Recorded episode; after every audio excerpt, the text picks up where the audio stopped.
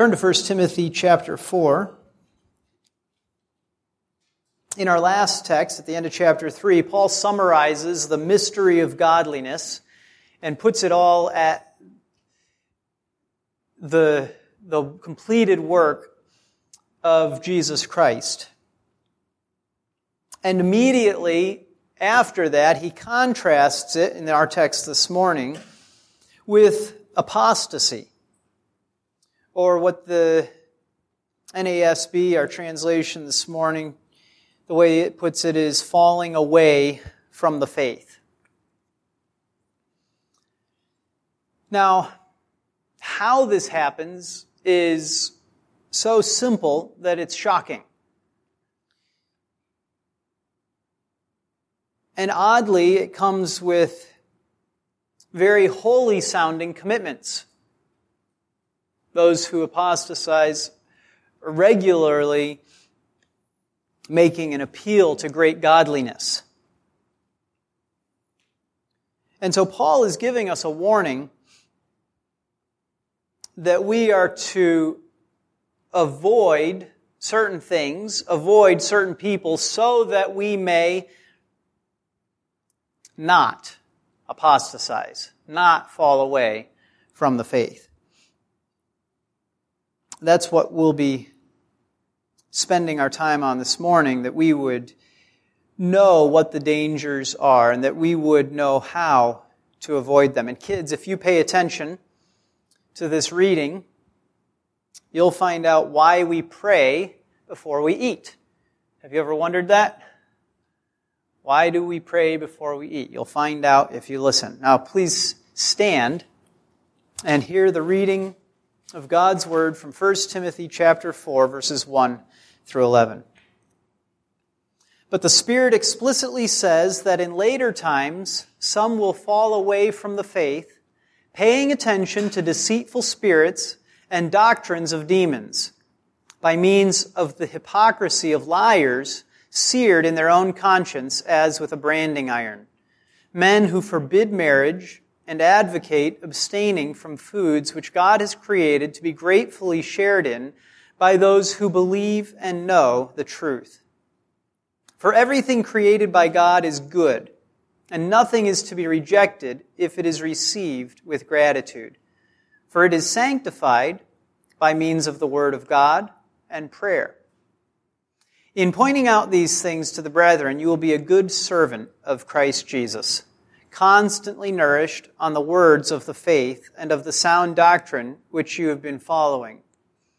But have nothing to do with worldly fables fit only for old women.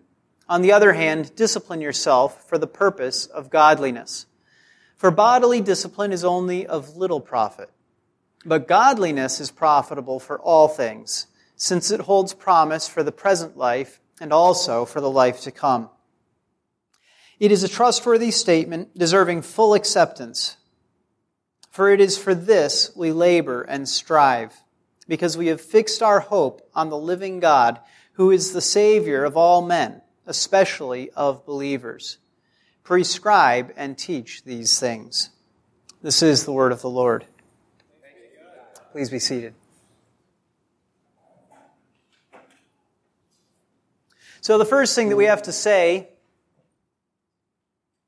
is that apostasy is real. Apostasy is real. It is not a theoretical danger, but the Spirit explicitly says that in later times some will fall away from the faith. And so, if it's not a theoretical danger, then it's a real danger. Some will do this. And indeed, many, many have in the intervening centuries. Some will fall away from the faith. Apostasy is real. Now, I think that that needs to be emphasized, especially uh,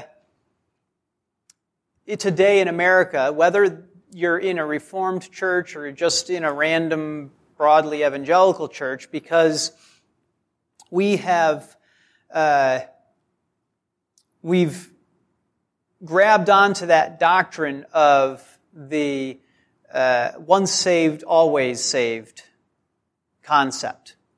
And that, ironically, is something that you find regardless of whether you're in a Reformed church or not.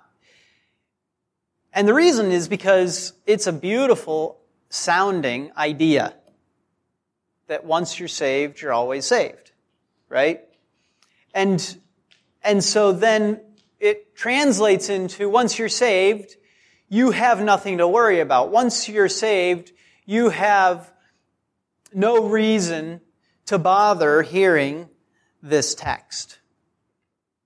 That's really what it comes down to, is that there's all kinds of warnings, all kinds of uh, descriptions and discussions in the Word of God about the dangers of those who are in the church, those who are in the faith. And it's just uncomfortable. It's hard. It's not fun to have to deal with those, to have to think about ourselves. And so, yes, saints persevere, which is different than saying once saved, always saved. The, the perseverance of the saints and the preservation of the saints says that if you have been justified by God our Heavenly Father, then He will bring that work to completion. Right? He will bring that work to completion in you. He will sanctify you also. He will glorify you also. And yet, here in this passage, we have a description of those who fall away from the faith. And so that necessitates that those who apostatize are in the faith. In some sense, they are a part of the church. Right? And not just a part of the church, but uh, claiming themselves to be a part of the church, to be in the faith. This is not something that simply other people on the outside are labeling them as, which of course there are many, many people who are willing to label anybody as a Christian, right? In the faith, in the faith, in the faith, just walk down the mall, in the faith, in the faith, in the faith. There's no shortage of people who are willing to, to cast that label onto everybody they meet, right? Eh, well, they must be a Christian. They live in America. But here we're talking about people who claim that name for themselves. Here we're talking about people who are in the church. And this is why it is such a danger to, to closely associate the invisible church and the visible church. To not be able to make a distinction between the bride of Christ, the spiritual bride, which is made up of all of the saints, those who will persevere, right? And on the other hand, the visible church, which is the people that we see when we look around, when we go into any church that claims to worship the one true God. Right? So if we don't see, if we're unable to distinguish between that, then we're unable to see that there are some who are in the faith and yet are not what? Saints. Will not persevere, but will instead apostatize. Right?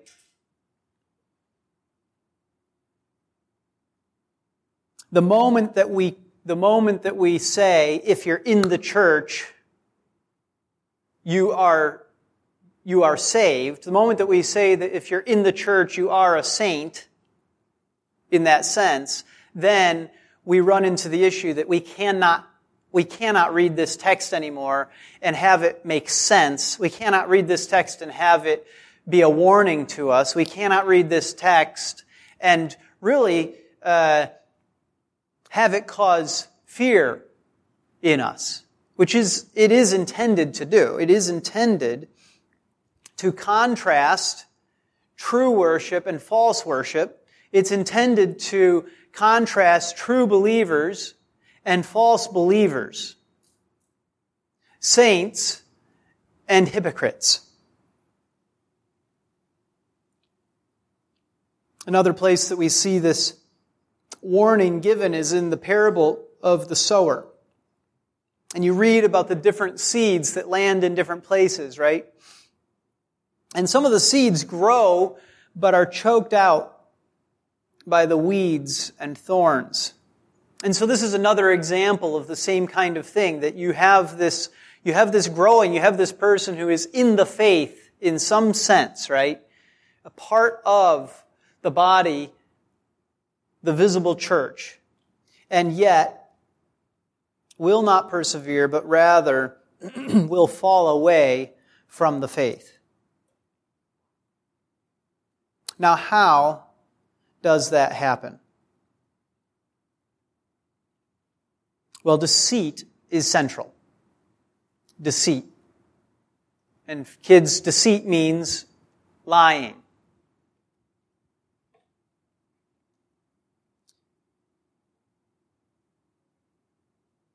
Deceitful spirits,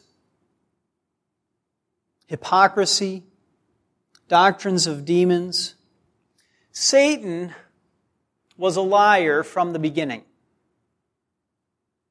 And when you think back to the Garden of Eden, you think about him lying to Eve to convince her to eat the fruit.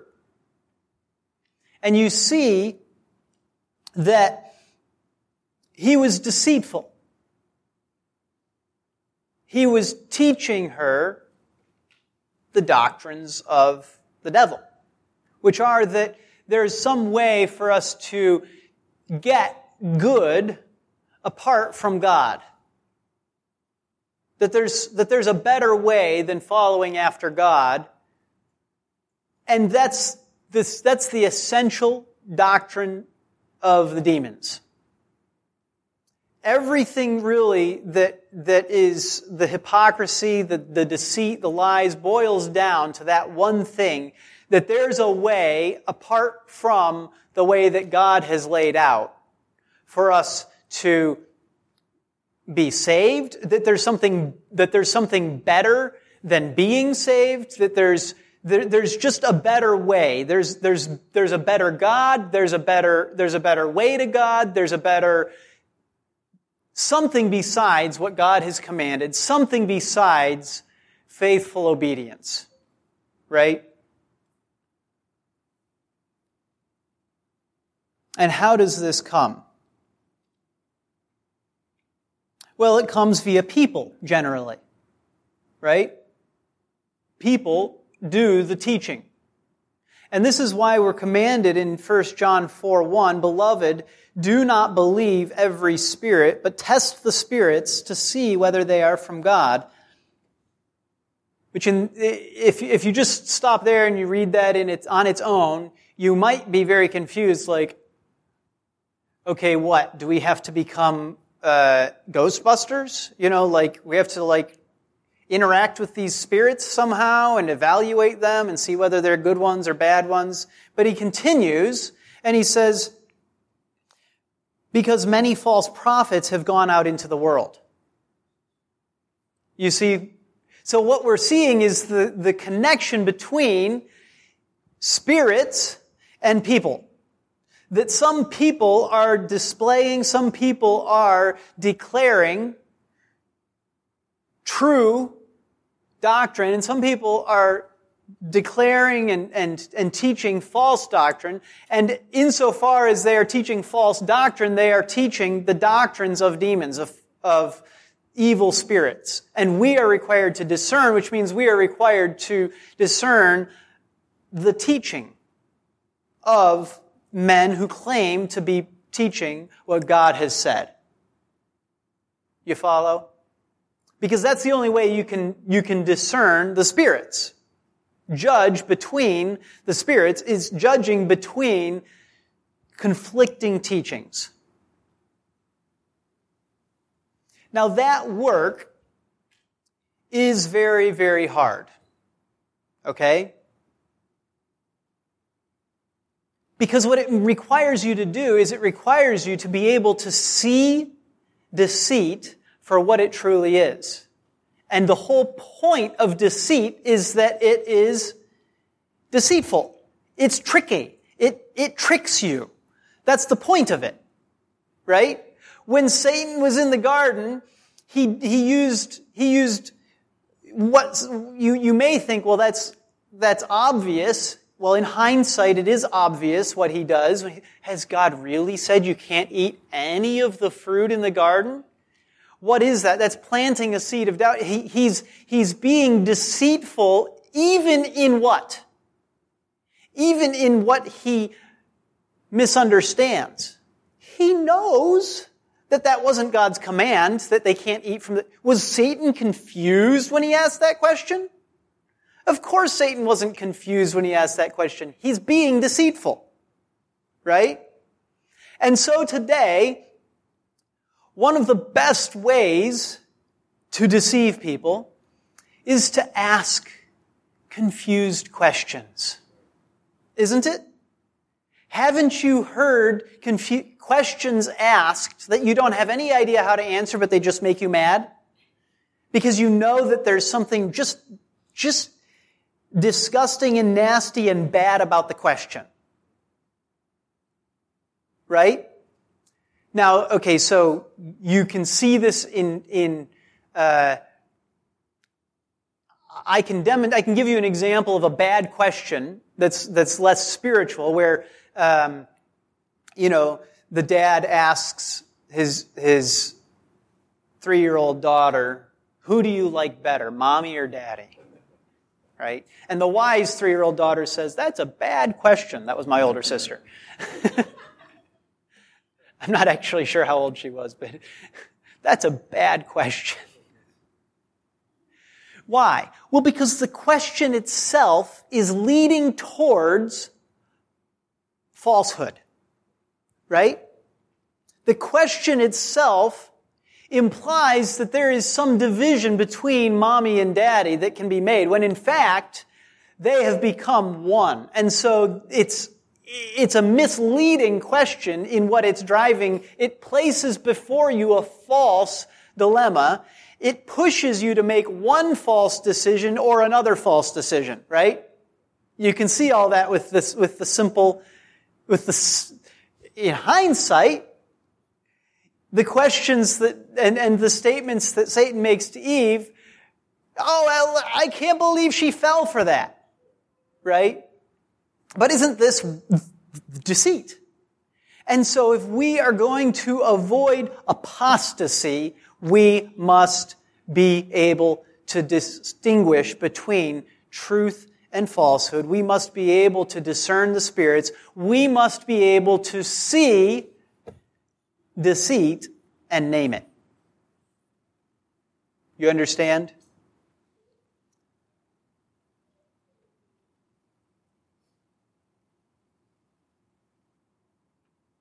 And not just deceit, but deceitful people. And not just deceitful people, but say that is deceitful that that person is teaching, and that is a doctrine straight from hell. It is the doctrine of a demon that's being taught. Now, Paul goes on and he gives a couple of examples, right? And his examples are perfectly apropos today still and have been for the whole intervening 2,000 years since he wrote it. And the two examples are what? men who forbid marriage and advocate abstaining from foods which God has created to be gratefully shared in by those I lost my spot. By those who believe and know the truth. Now we're going to come back to those two examples, but I just want to stop before we even get into them and say the first thing that you have to realize is these are actually a danger to us. They haven't gone out of style, number one. And number two, they are also only examples. There are many doctrines of demons, right? And many men who are seeking to lead people astray from the true faith, out of the true faith.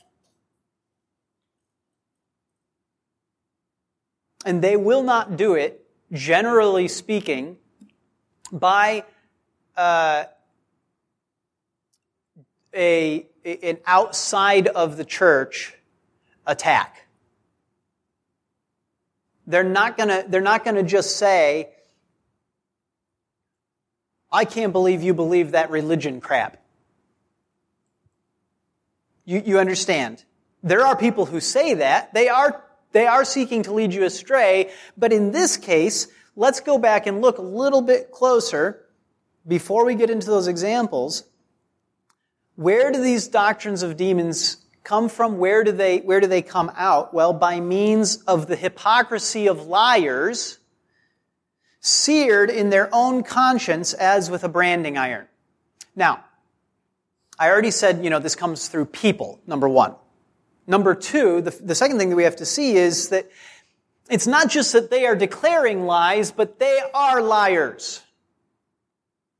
And so they will, they will be hypocrites.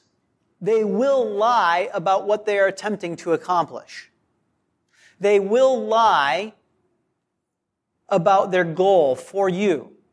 Remember Satan with Eve. Well, God knows that in the day you eat of it, you'll become like him. He presents this good goal, good sounding goal, right? And this is the same thing that happens today. You have people who, they are liars, they are declaring lies, they are hypocrites, their conscience is seared, and, and you don't have hypocrisy with the person who says, I reject religion. I declare there is no God. I hate God. I'm going to do whatever I want and so sue me. You know, that's not hypocrisy. That's not what Paul is warning against here. There is a certain sort of lie that, that's being told with that. It's the lie that there is no God, the lie that uh, God, that, that there's nothing to fear, right? But it's really not hypocritical. It's just blatant rejection of God, rejection of faith. Whereas what Paul is warning against is people who are hypocrites. Which is to say, he's warning against false prophets. Which is to say, he's warning against wolves in sheep's clothing. Right? That's what hypocrisy looks like. It's somebody who is inside the church, who claims to be holy, who puts on a show of being holy, who makes a good appearance, and yet there's poison in the words. And yet what they're leading to is not truth, not goodness, not obedience, but rather away from the faith, away from the mystery of godliness that Paul has just gotten done talking about, right? And instead to apostasy. And so this happens through lies, it happens through hypocrisy, it happens through people who claim the name of Christ. And that we have to have fixed in our minds. Because if the moment that somebody says, well, I'm just a Christian, then we roll over and like, oh, well, I don't know what I was so worried about. We are not discerning the spirits. We are not avoiding the danger of false shepherds. We are not able to take this warning and learn anything from it. Because the doctrines of demons come through hypocrites. Hypocrites.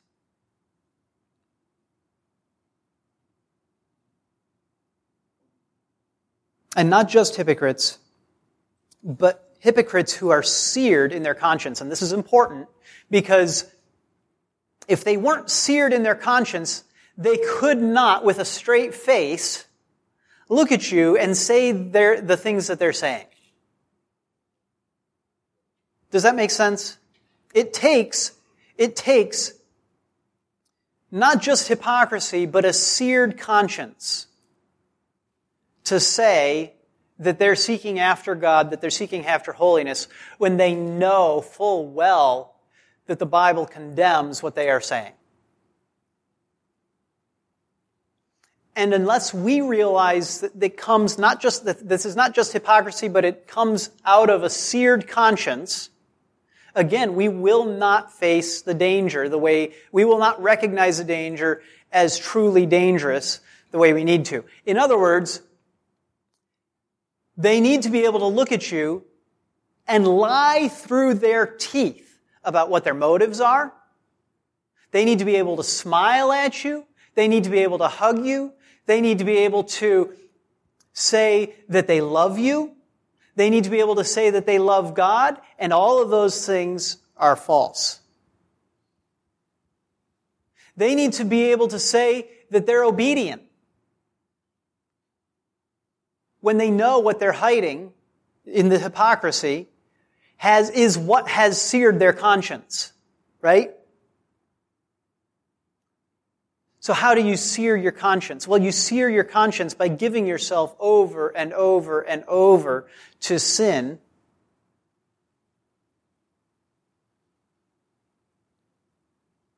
And you deaden your heart. You deaden your conscience. You begin to sear it so that you're no longer afraid when you commit that sin. So that you can go further into that sin the next time. So that you don't feel the pain of that sin anymore. So that you don't feel the guilt of that sin anymore. In fact, you begin to justify that sin.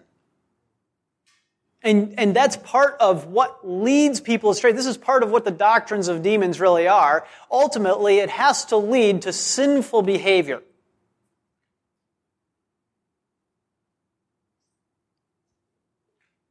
There, there are people who will, who will justify any and every sin when their conscience is seared on that sin. In fact, they'll begin to declare it as something good that they've, that they've discovered that everyone who thinks that this is bad has actually misunderstood and that really this is good. Now, what are the sins that you like? Or, or the sins that you commit, right? Because those are the things that you like. Those are the ones where you're in danger of being led astray by those who already have seared their conscience more than you have and are hypocrites and are lying to you about what their goal is. Do you understand? So, so you sin a little bit in this way and, and you like it. And you sin a little bit more and then you think, well, you know, really I shouldn't do that. And then you hear somebody talking about how actually it's a good thing for you to do that. You're like, mm, tell me more.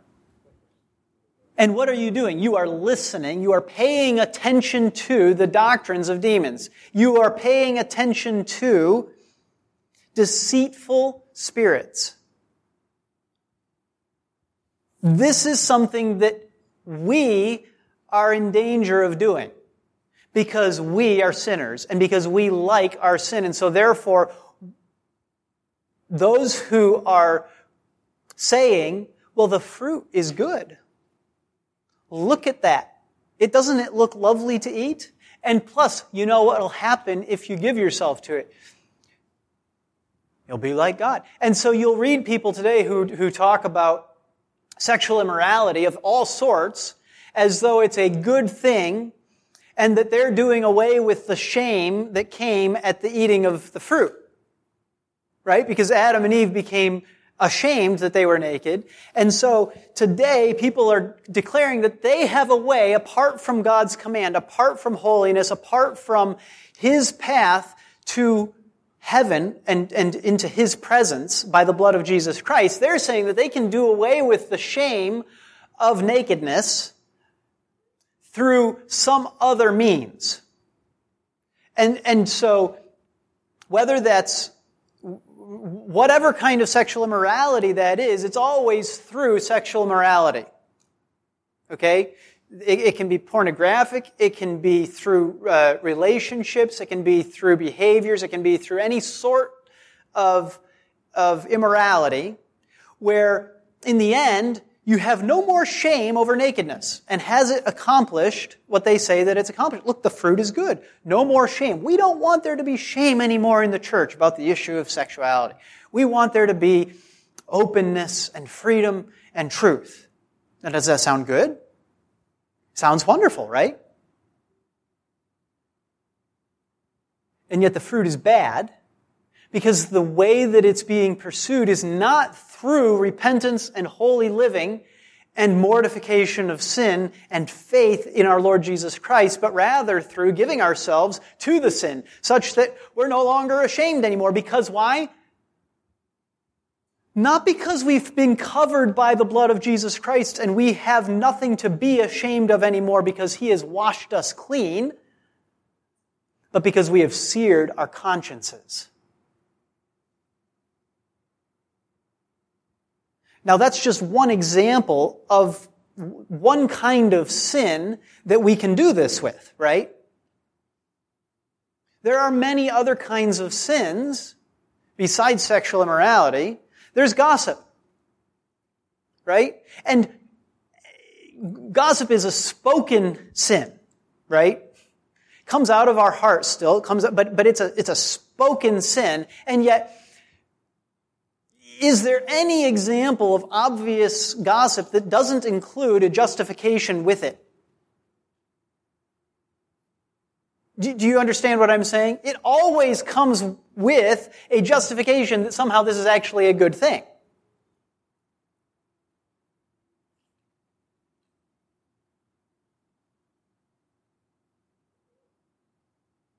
How do I know?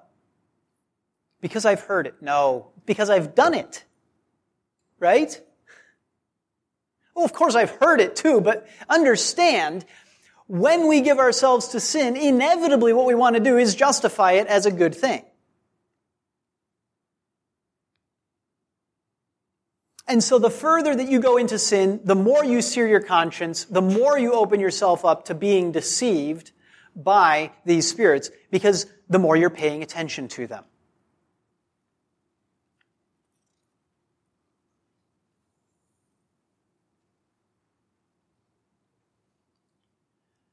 Now, we get into the examples. Okay? And the examples that Paul uses are, again, forbidding marriage and abstaining from certain foods. Now, what's going on here is that these deceitful spirits that come about through people who are in the church are seeking to convince us that sacrifice is better than obedience. Do you see the sacrifice in this passage? What is the sacrifice? Giving up marriage and giving up certain foods. Right? Now, I want, I, I want you to pay attention to the way I put it. That sacrifice is more important than obedience. Because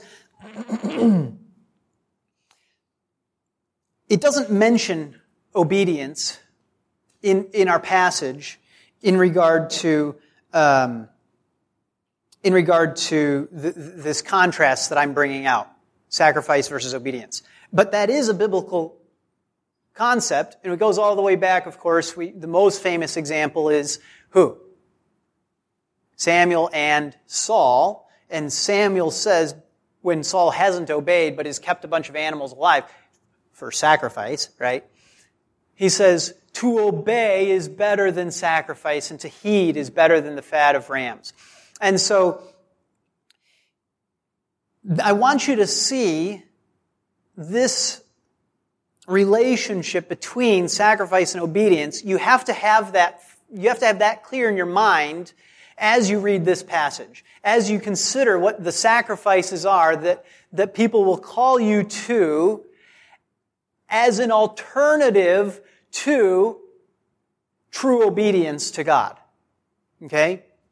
Now, they will also use these as an alternative to faith. Okay? But I want us to always keep true faith and true obedience joined at the hip. Right? Because faith and obedience go together as the book of James makes so clear. So if we keep them close together, then we understand that the moment that people begin to levy additional rules on us, there's a few different things going on, but you know that both faith and obedience are under attack. And the one that I don't want us to lose track of today is that obedience is under attack. I know that for the most part, people are clear on the fact that faith is under attack the moment that there's legalism, the moment that there's additional rules being added. Okay? But faith and obedience go together, and so obedience is also under attack. How do we know? Well, okay, they say that, that, that there's these additional rules that you need to follow. Not getting married, not eating certain foods, right? But these are people who are hypocrites, seared in their own conscience. And so what they're doing is they are using these, not getting married and not eating certain foods, as alternatives that they can keep to the law of God that they can't keep. They replace the commands of God with the commands of men. Why? So that they can make a hypocritical show of keeping the command. You see? Because nobody who's, who's being open and honest about their life can, can say, oh yeah, I keep the law of God. You've got to replace it with something else. And so it comes into these very holy sounding things, like being above marriage, like being above eating certain foods, or just not being above them, but being somebody who beats your body into submission. Now, are you to beat your body into submission? You are, right? But in submission to what? God's law. Right? God's law. And that's why later on in our passage, he's got this section on bodily discipline. Bodily discipline is only of little profit. There's a little bit of benefit there, sure. But godliness is profitable for all things. Verse 8. You see that? And so bodily discipline connects back to this, those people who are so great in their bodily discipline. And we think, of course, about working out. Because why? Well, because we're an image based, obsessed culture. We want everybody to look really good. And so we have made working out into the new not eating meat. You see? It's a new command. Have you worked out this week? How many times have you worked out this week? That's the measure of your holiness, you understand. Because that's the way that you can make sure that you look good for other people. So that you'll be impressive, so that you'll have sex appeal, so that you'll have the, the, the praise of the world and the praise of God. You see what's going on, right? You see how easy it is to fall into this. So this is kind of bodily discipline that Paul's talking about, abstaining from marriage, you know. How obvious is it that the Roman Catholic Church was for centuries and still today making abstaining from marriage into some holy thing, but it was hiding the corruption of what they were actually doing. Right? And so it's a big show out of having control over your body while they're molesting people. Is that control over your body? Is that bodily discipline? Of course not. Is that obedience to God? Is it godliness? Not getting married, is that godliness? No. It's not godliness. There's nothing special about it. Just like not eating meat, there's nothing special about it. If you don't like meat, don't eat it. I don't care one way or another. But don't you dare try to say that you're somehow being super disciplined and, and therefore obeying God by keeping your diet. Do you understand? And your diet may be any number of things. Obviously, in this case, they would have been talking about no pork, right? Because we're dealing with the Jewish, we're dealing with the Jewish influence in the church of those who are trying to keep the law as some sort of additional thing. So certain meats. And of course, there are people today who make a great religion out of their bodily discipline, their, their, their sacrifice of not consuming meat or not consuming any animal products, right? You've also got a whole group of people who make a huge show out of the necessity of not having any alcohol. You also have a, a big group of people who say no caffeine. Right? Do you guys know this? You're like, well, it's just the Mormons, right? Yeah, but that's, this is the heart of Mormonism, you guys. This is the heart of the Seventh day Adventists. It is replacing godliness with commands that people can obey and that make them feel spiritual. And this is why it leads into these, this is why the Roman Catholic Church, it led into this perverseness of everybody trying to become monks and nuns because they wanted to be holy. They wanted to be able to get into heaven. They wanted to be righteous.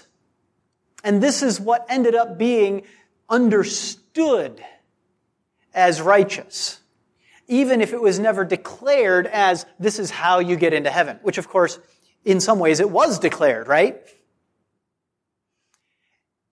And what else did they do? No meat on Fridays. Is this hard to see? Well, you say, well, the no marriage was only for a certain class of people, only for the priests, only for the monks, only for the nuns. And the no meat was only on a certain day, and so there's nothing wrong with it. Right? Wrong. Wrong because it is what, it's, it's what makes Friday holy. It raises it up to a spiritual level. And so if you want to talk about fasting and the goodness of fasting, more power to you. Fasting is good. Fasting is spiritual. Right? And this is why we cannot be mistaken and confused here in thinking that somehow this is talking, this is, this contrast is between um, faith and obedience. And this is what we want to make the passage into. This is what so many people are doing today, even in the Reformed Church. They're making obedience opposed to faith. But in point of fact, what Paul is doing here is he is he is putting obedience in contrast with man-made rules. Do you see how big of a difference that is?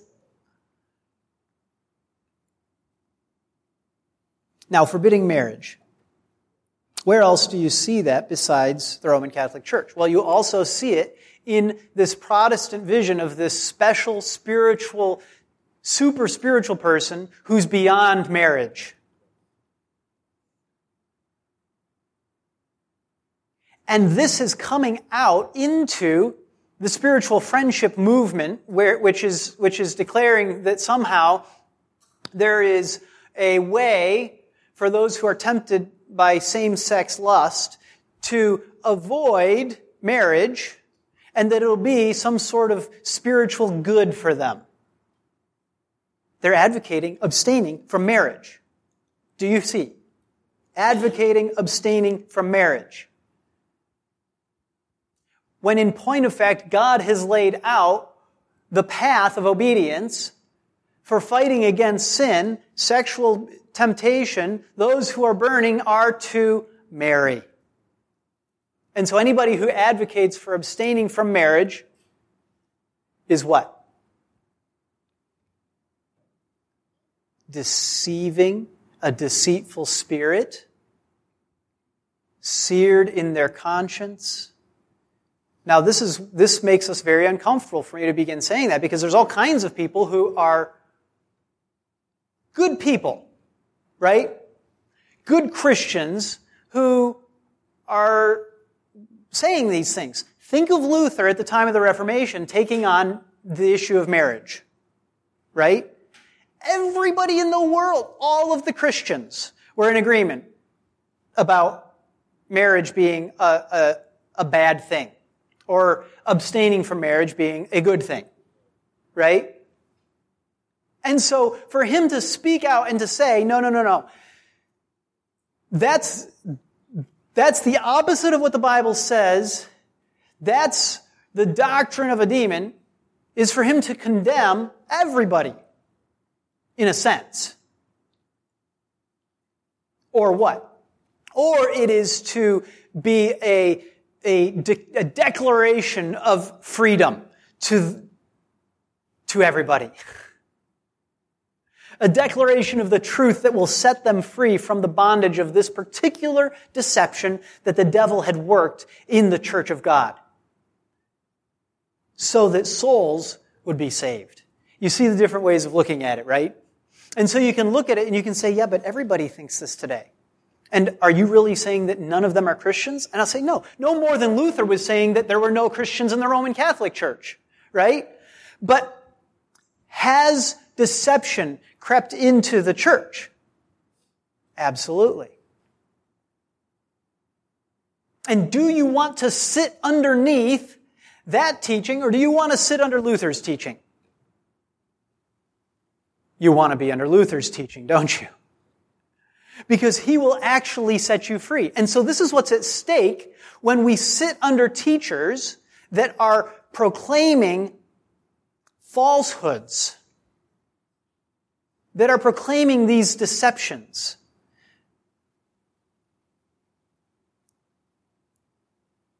And not just proclaiming them, but who are not protecting you against them.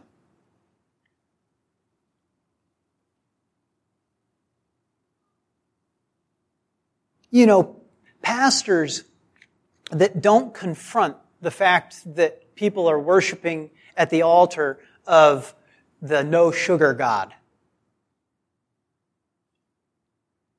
You follow that, right? I know there were some double negatives and stuff in there. Like, pastors must confront those who say sugar is bad. Pastors must confront those who say sugar is bad.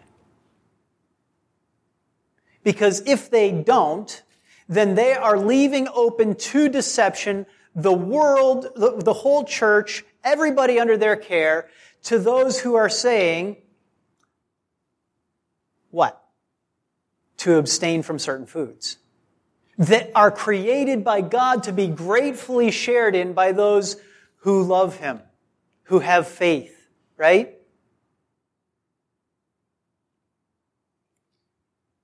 Pastors that won't confront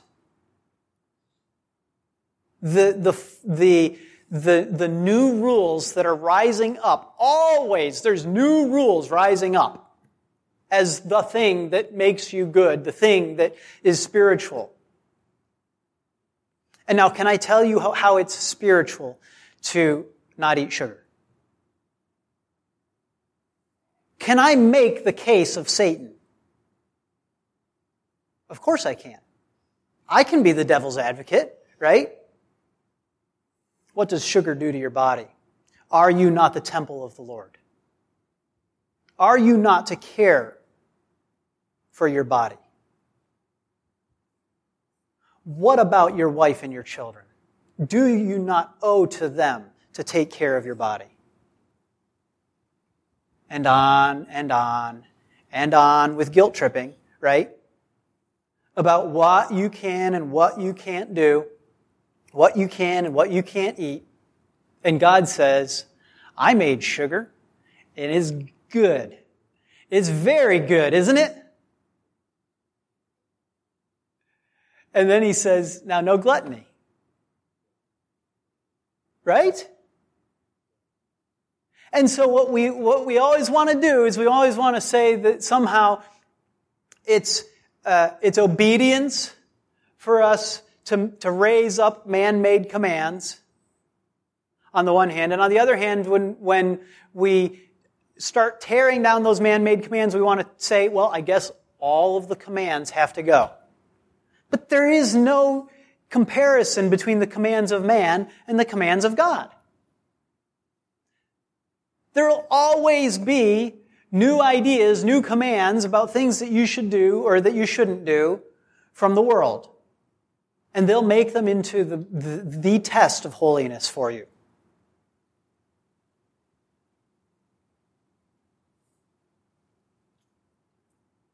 You understand?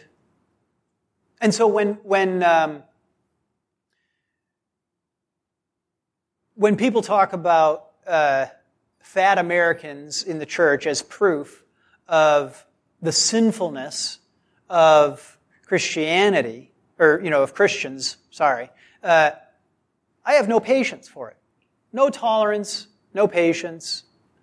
Not because I don't believe that there's such a thing as gluttony, not because I don't think that there is any sin of gluttony in the church, right? But because what is going on there is the raising up of something besides God's command as the thing that matters, which is being skinny and looking good.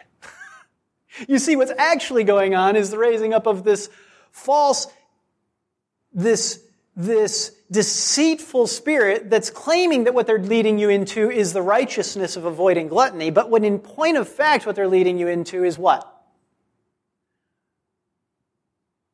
Worshipping the image, the, the, the, the form of man.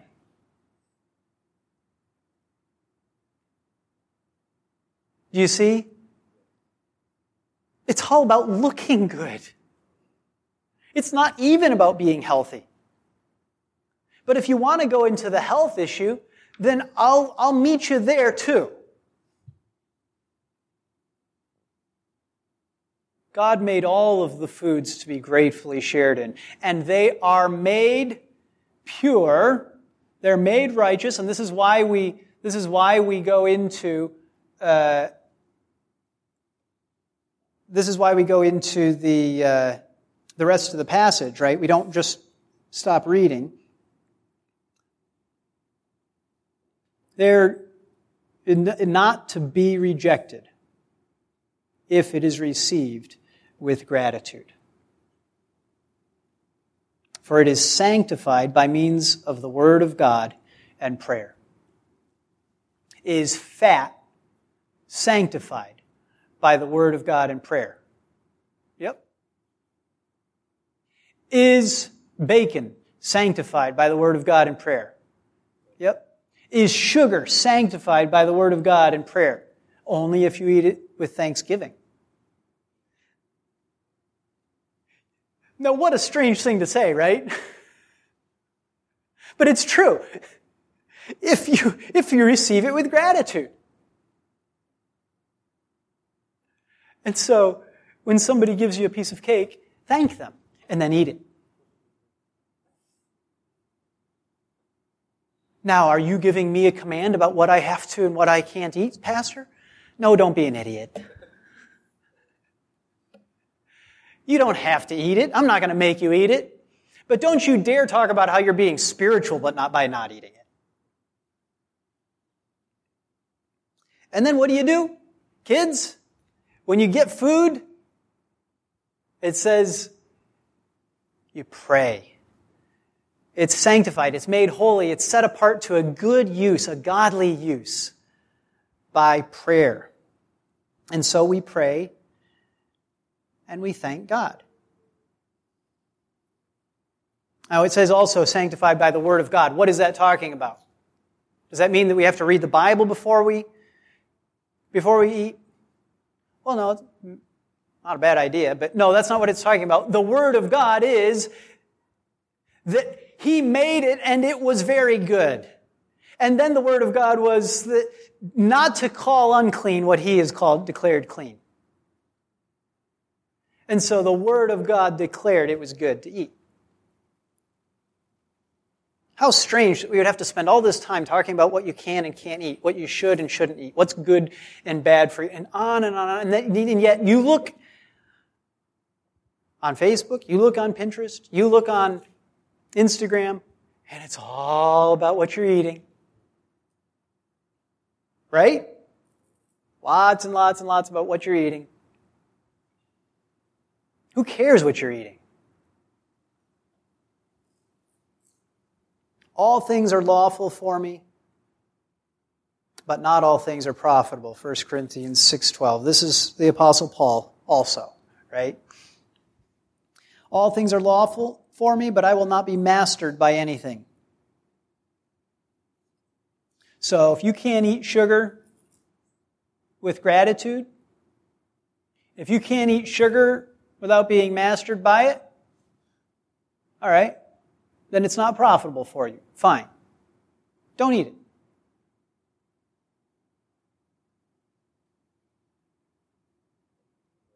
But none of that, don't make that into some sort of spiritual thing that you're doing. Because we know what's going on there. The moment that you do that, what you're actually doing is just making yourself feel good about the place where you're obeying so that you don't have to think about the place where you're searing your conscience in your sin.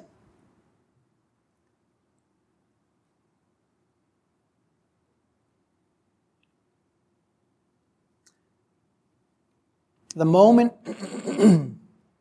that religious people get sick of the pressure of the life of faith, they turn to legalism. Some indeed, yes, totally throw off any sort of morality, any sort of obedience, any sort of claim of the name of God. But most turn, certainly at the first, to simply a, a, a kind of legalism.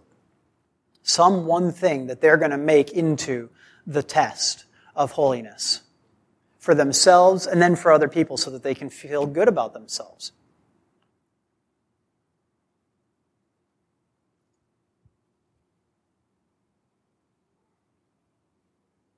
We are supposed to be thankful for the many good gifts that God has given us.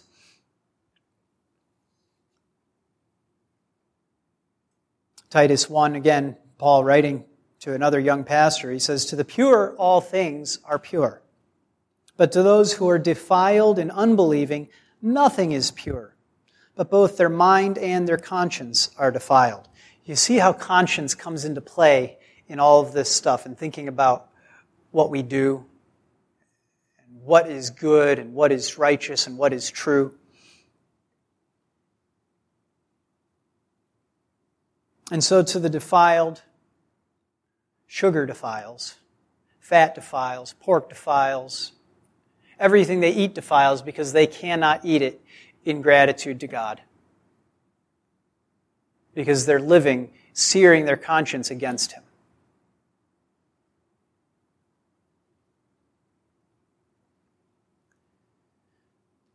Don't fall away from the faith. Which is to say, don't pay attention to deceitful spirits.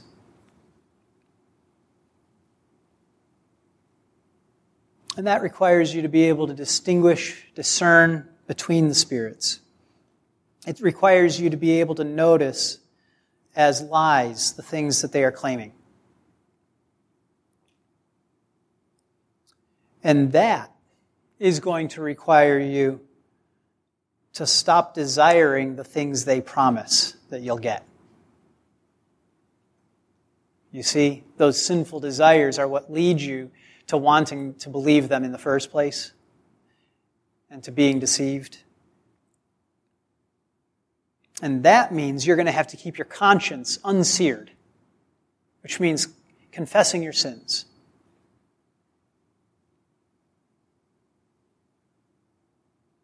and trusting in Jesus Christ. Not in any good thing that you've done. And that's why what's at stake is the very gospel. When people begin to raise up these, these man made commands as the thing of godliness. They don't have to say, This will save you. They just have to make more of the commands of man than the commands of God. They just have to raise up those commands of God, and you have to smell the fires of hell right there.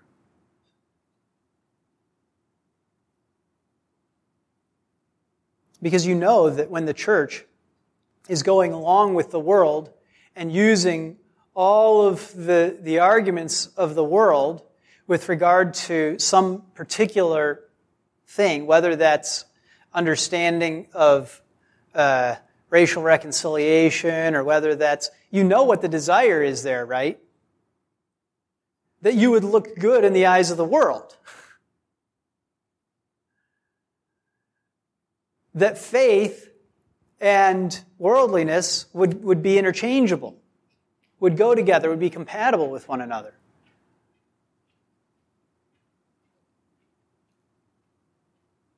And so the gospel is at stake with all of these things.